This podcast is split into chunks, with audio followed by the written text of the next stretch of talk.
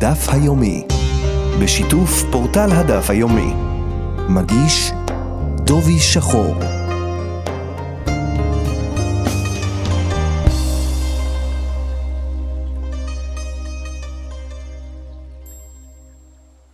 שלום למאזינים, היום במסגרת הדף היומי נלמד מתוך דף נ"ט במסכת גיטין.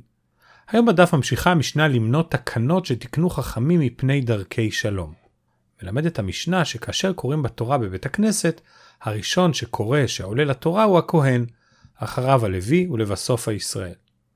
אביי בשם רבא בר נחמני מבאר בגמרא שסיבת התקנה היא שלא יבואו לידי מחלוקת, שיבואו לריב וכל אחד ירצה לקרוא בתורה ראשון. כדי למנוע מריבות, קבעו את הסדר כהן, לוי, ישראל, ואין אחד חולק כבוד לשני. רב מתנה מגביל את הדין וסובר שכל המגבלה קיימת דווקא בשבתות וימים טובים שיש רבים בבית הכנסת, ואז יש חשש גדול למריבה. אבל בקריאת התורה בשני וחמישי שאין כל כך הרבה אנשים בבית הכנסת, יכול הכהן לכבד גם אחר לקרוא בתורה הראשון.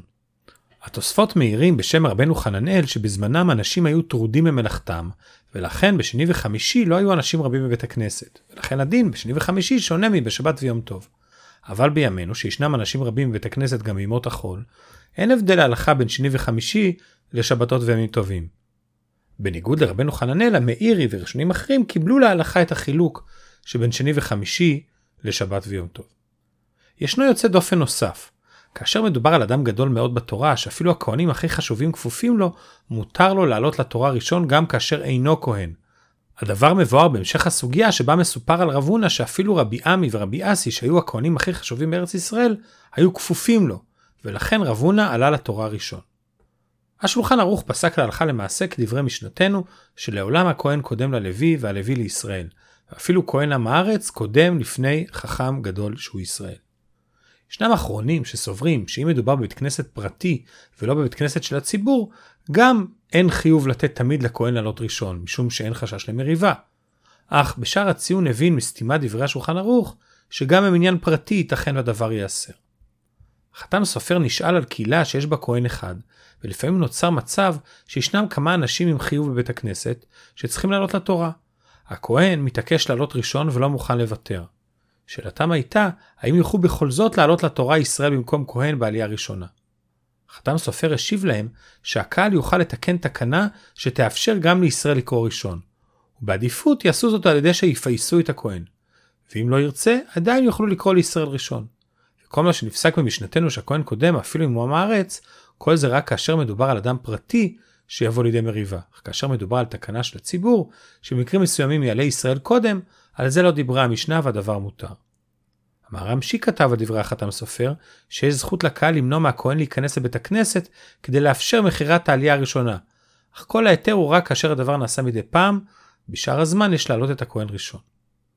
הרב שמואל לנדה, בנו של הנודע ביהודה, בשו"ת שלו שו"ת שיבת ציון, נשאל גם הוא האם כאשר מוכרים את העליות בבית הכנסת, וישנם ישראלים שמוכנים לשלם כסף רב עבור העלייה הראשונה במקום הכהן, האם מותר לדרוש מהכהנים לצאת מבית הכנסת בשעת קריאת העולה הראשון על מנת לאפשר לישראל של ליל התורה, וכך יכניס כסף רב לקופת בית הכנסת?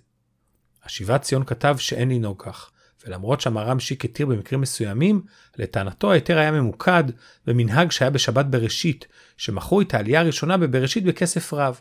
מטרת המנהג הייתה להגדיל את כבוד התורה, ולחבב אותה ולהראות את גודל התשוקה לתורה. ובנוסף מדובר במנהג עתיק שנעשה פעם בשנה בלבד. אך מכאן ועד להתיר את הדבר בצורה משמעותית יותר, ישנו מרחק רב. הרב שמואל לנדה יצא בחריפות כנגד המנהג שהתחיל להיות נפוץ בכמה קהילות, שלא אפשרו לכהנים לעלות ראשון, ואסר את הדבר בצורה נחרצת. הרב עובדיה יוסף הקל יותר בשני וחמישי מאשר בשבת ויום טוב, כדברי סוגייתנו. אך המשנה ברורה פסק שאין הבדל למעשה, וישראל לא יעלה ראשון במקום כהן גם בשני וחמישי. מעניין לציין שהרב עובדיה יוסף שהיה ישראל נהג לעלות ראשון במניין אצלו בבית גם כאשר היה כהן בבית הכנסת. למעשה גם הפוסקים שהתירו לישראל לעלות במקום כהן הדבר הותר רק במקרים ייחודיים ולא באופן קבוע. נסכם מה שלמדנו היום. המשנה פסקה שכהן עולה תמיד ראשון, אחריו הלוי ורק בסוף ישראל. הדבר נתקן כדי למנוע מריבות. במצבים מסוימים התירו גם לישראל לעלות ראשון למרות שיש כהן. רב מתנה חידש שבשני וחמישי מותר לישראל לעלות לפני הכהן. להלכה נחלקו הראשונים האם הדבר נפסק למעשה. גם כאשר מדובר על גדול הדור שהוא ישראל שכל הכהנים כפופים לו, התירו לו לעלות ראשון כמו רב הונא. באחרונים נחלקו האם כאשר רוצים למכור עליות או כאשר ישנם הרבה חיובים בית הכנסת, האם לאפשר עליית ישראל ראשון בזמן שיש כהן? חתם סופר והמר"ם שיק נטו להקל במקרים מסוימים, כאשר הדבר אינו קבוע, אך חשיבת ציון עשה מכל וכול. עד כאן בקצרה מפורטל הדף היומי מסכת גיטין בדף נ"ט, שבת שלום, ולהתראות ביום ראשון בדף ס"א.